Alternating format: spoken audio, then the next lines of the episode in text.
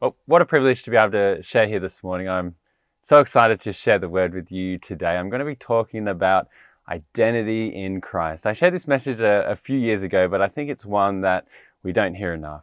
Would you join me in prayer this morning?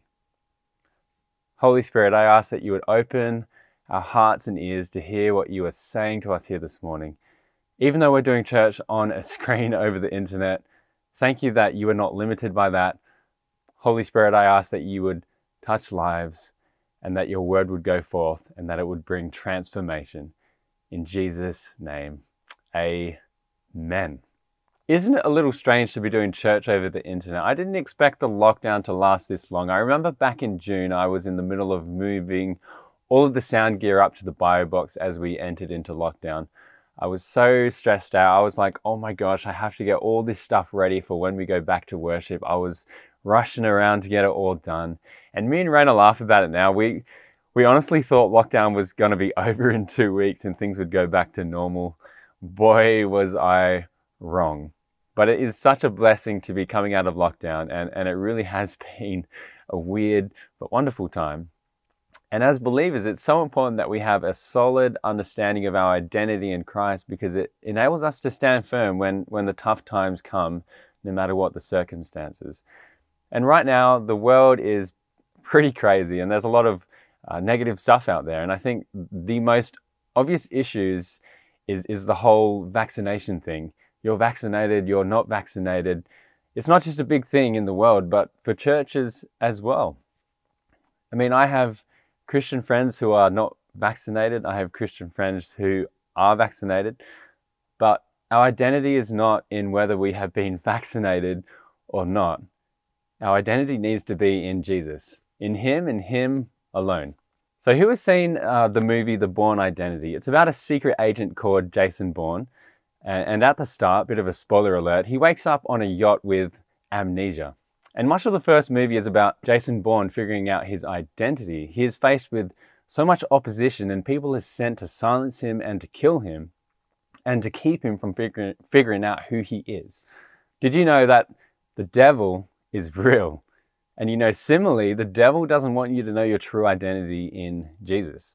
The devil wants to steal your identity, so he whispers things like, you have to earn God's acceptance so that he will love you. He says things like, you're not good enough, or you don't matter, you're not important, you're not worthy. Or things like, you, you really think you're a Christian? Well, you can't even live a clean, sinless life. Remember that sin you committed? God could never forgive you for that. You should be ashamed of yourself. He likes to whisper in our ears all kinds of nonsense. He brings condemnation and guilt and shame. And actually, John 8 44 tells us that he is the father of lies. He's a liar. but here's the thing if we allow those thoughts to get into our minds, we can repeat them over and over. And I did this for many years. I still do this at different times. And the thing is that we, we can start to live out of that place. We start living out of a stolen identity, much like Jason Bourne. So this morning, I want to look at the five fingerprints of our identity in Christ. And we're going to look at 1 Peter chapter 2, verses 9 to 10. Thanks, John. But you are a chosen people, a royal priesthood, a holy nation, God's special possession, that you may declare the praises of him who called you out of darkness into his wonderful light. Once you were not a people, but now you are the people of God. Once you had not received mercy, but now you have received mercy. So the first thing is this I am fully accepted.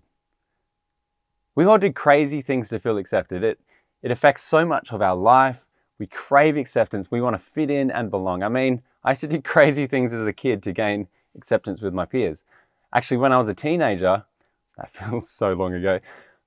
But there was this massive rock about 50 meters off the shore of Twilight Beach. Uh, this was when I was living in Esperance.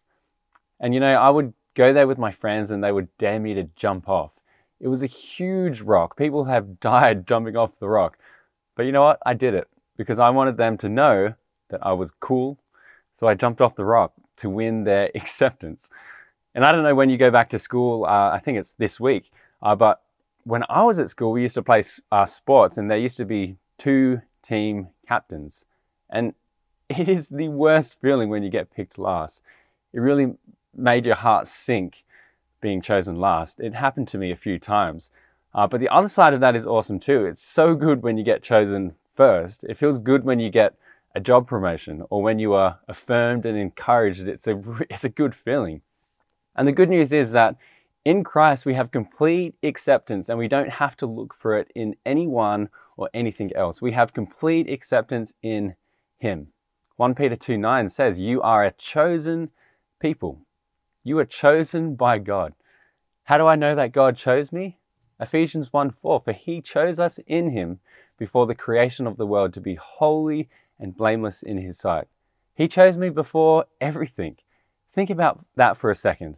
Before God created the world, He thought of you and chose you. Isn't that incredible? Titus 3 7 Jesus treated us much better than we deserve. He made us acceptable to God and gave us the hope of eternal life. See, sometimes we can try to do all the right things and act a certain way, thinking that that will make us acceptable to God, when it's actually Jesus. It has nothing to do with you or anyone else. It is Jesus that makes us acceptable to God. Number two, you are super valuable. It says you are a holy nation. The word holy in the Greek is translated hagios. It means you are special to the Lord. In other words, you are super valuable. What makes something valuable? Here's a thought. Uh, what would be more valuable? A guitar owned by Brody Teo or a guitar owned by Jimi Hendrix? If you don't know who Jimi Hendrix is and you're thinking you're such a boomer, okay, a guitar owned by Ed Sheeran. Uh, Ed Sheeran's all right. Uh, but the question is, whose guitar would be worth more? Definitely mine. I'm pretty famous.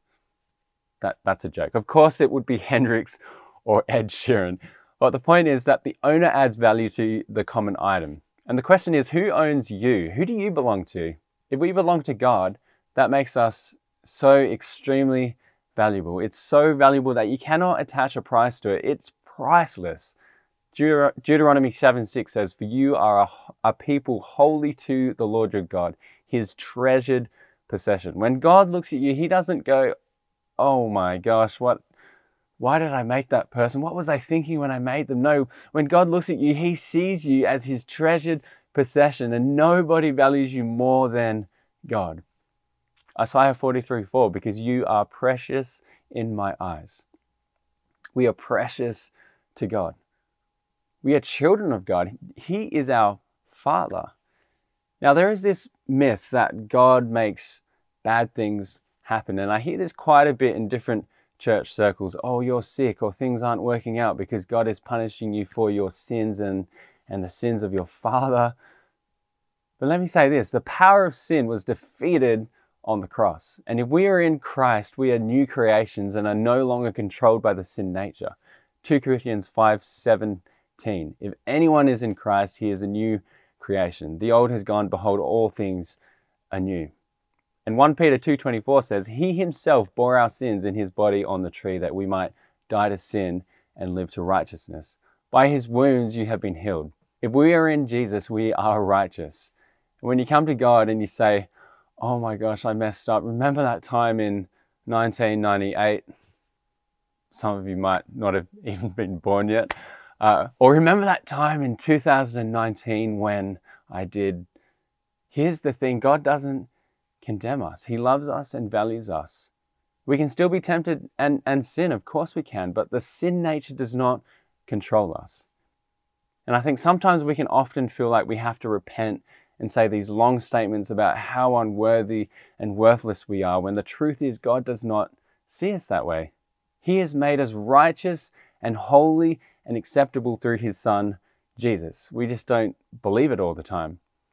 You are holy and acceptable and valuable to God. You are so valuable to God that he became flesh and bone and came to earth. And what was paid on the cross is priceless. You can't put a price on it. So, how do I know I'm valuable? Because Jesus died for me. So, know that you are extremely valuable. Number three is I am eternally loved. Once you were not a people, but now you are the people of God. You know, you're part of God's family. Hebrews 2:11. So now Jesus and the ones he makes holy have the same Father. This that is why Jesus is not ashamed to call them his brothers and sisters. You know, when we get to heaven, do you realize that Jesus is going to be like, "Hey bro, hey sis." He's not ashamed to call us his brothers and sisters. Isn't that amazing? Jeremiah 31:3 long ago the Lord said to Israel, "I have loved you, my people, with an everlasting love. With unfailing love I have drawn you to myself." God's love is unconditional. It has nothing to do with you or your performance. God doesn't love you if you come to church. God doesn't love you if you're a nice person or because you give or because you help the poor. He loves you just because with no strings attached. And I think we are so unfamiliar with this love because we don't experience unconditional love all the time because we are human. Did anyone used to write love letters in, in school? I used to write a few to some particular girls that I had crushes on.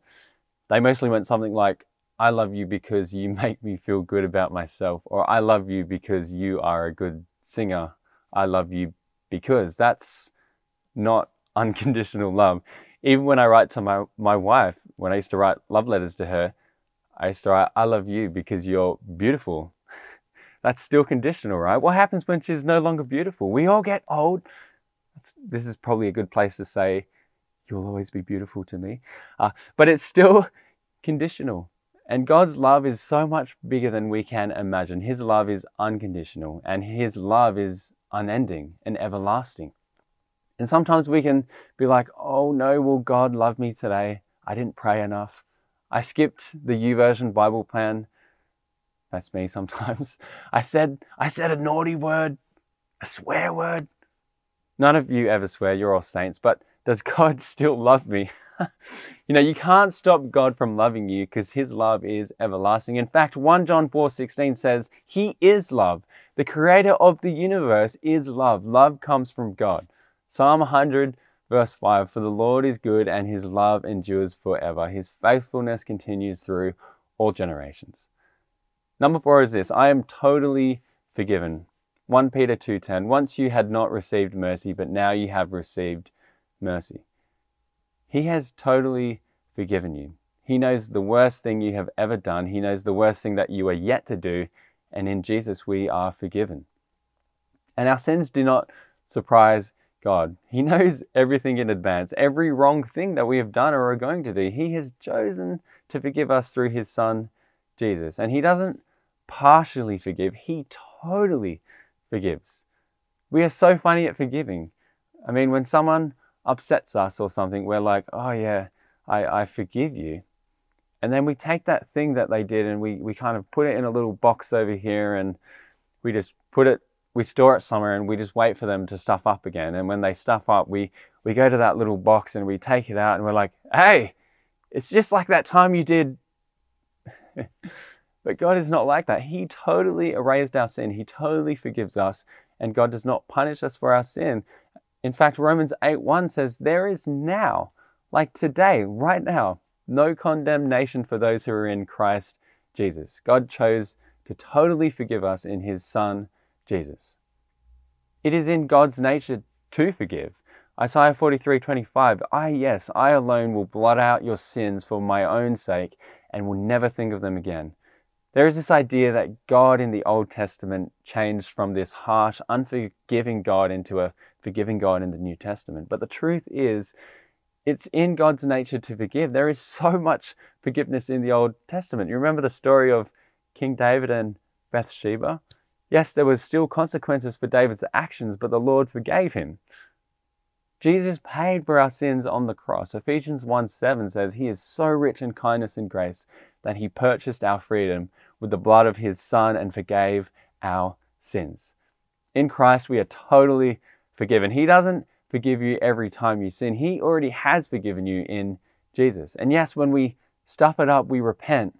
But don't dwell or become stuck or linger in your sin. Get over it quickly. Come to God, repent, and keep going, knowing that you are totally forgiven. And number five, we are fully capable. You are a royal priesthood, that you may declare the praises of him who called you out of darkness into his wonderful light. You are a priest. If you are a Christian, you are a priest. What does a priest do? He represents man to God and God to man. And God tells us that we are fully capable as priests. And you don't have to go to a priest to confess your sins because we have Jesus who is our high priest. And every believer, every Christian is a minister. Every one of us is called by God. You are just as called as any minister or priest or pastor because you are one. You represent God to man and man to God. You might be thinking, how do I represent man to God? Through intercession. You know, like when you pray for your friends, but you are a minister wherever you find yourself. And the Bible tells us that we are fully capable at representing God to other people. It's part of our calling as believers. Every one of us has the responsibility to make disciples who follow Jesus. And our job as priests is to tell other people that they are valuable, that they are forgiven, that they are loved, and that they are acceptable and that they are capable in Christ. And that's part of our identity. It's part of our job to tell others about Jesus. It's not just up to myself or Peter or the church council leaders, it's all of our responsibility to share the good news of the gospel.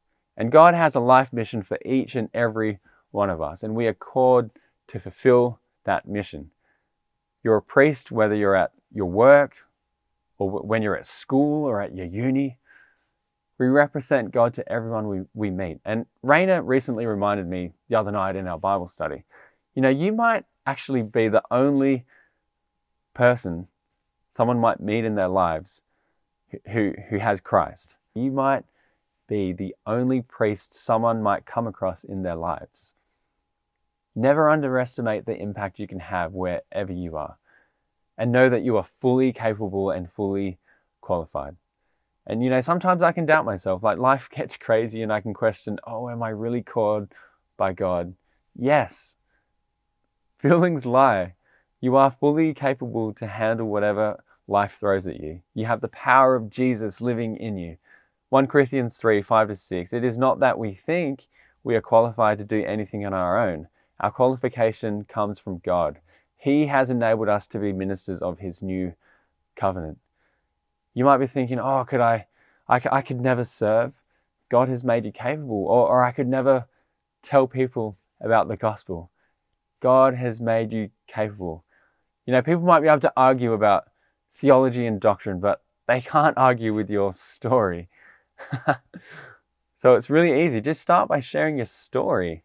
And you know, we have no idea what to expect as church opens up or what's going to happen in the next months or the next years or weeks, but I do know that in Jesus we are fully capable to manage it. Philippians 4:13 says, "I can do all things through Christ who strengthens me." Some of you know my story. I grew up in a very unstable home and you know my parents were divorced and my family is still pretty heavy in, into drugs, but I was told all kinds of things growing up like things like you will never do anything with your life. But I believed those things for some time and it, it wounded me pretty deep in my heart. And the only way I was able to get over it was, you know, I was I was radically saved at 14, but I started believing what God says about me and who he tells me that I am. I started reading the truth of who I was as a child of God in the Bible. And, it, and I think a great way to do this is to start by memorizing a few scriptures. I used to write out scriptures on little cards that I would carry them with me everywhere, like on the bus to work, uh, going to school. And I had a journal where I would just copy the same verse over and over until I knew it. Like Psalm 23 The Lord is my shepherd, I shall not be in want. He makes me lay down in green pastures, He leads me beside the still waters, He restores my soul but it really helped to get the word from my head into my heart. But just know that you are a child of God, fully accepted, super valuable, eternally loved, fully forgiven, and fully capable. This is your identity as a child of God in Christ.